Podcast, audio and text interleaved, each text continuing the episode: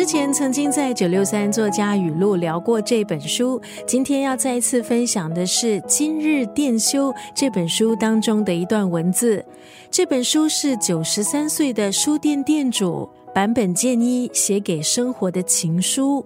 坂本健一是日本大阪旧书店行业的元老，战后开设书店，和太太一起经营。版本建议的书店一开就是七十年，每个星期四还有星期天是休息日。每逢休息日的时候，版本建议就会贴出手绘的海报，写下对书的感想、眷恋，也画下生活中的小片段。版本建议先生手绘的海报成了书店独特的风景。在版本建议的书店里，聚集了来自不同背景的人，有买不起书的年轻人，没上过学的中年人。大名鼎鼎的文学家，他们都选择聚集在坂本先生的书店，让书店里的书为他们开启另一扇门。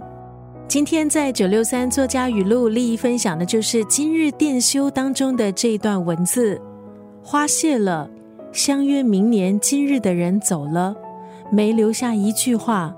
但是你还有那本难以忘怀的书。刚刚那段文字出自版本健一的今日电修。我们能不能够一生专注做一件事，一心只有一个人？坂本健一以他的生活告诉我们，是可以办得到的。他的旧书店经营了七十年，他给他的太太写了六十年的情书，一直到他九十三岁走到生命的尽头。坂本健一对生活、对爱的坚持，感动了无数的读者。今天在九六三作家语录就要分享这本书《今日电修》当中的这段文字：花谢了，相约明年今日的人走了，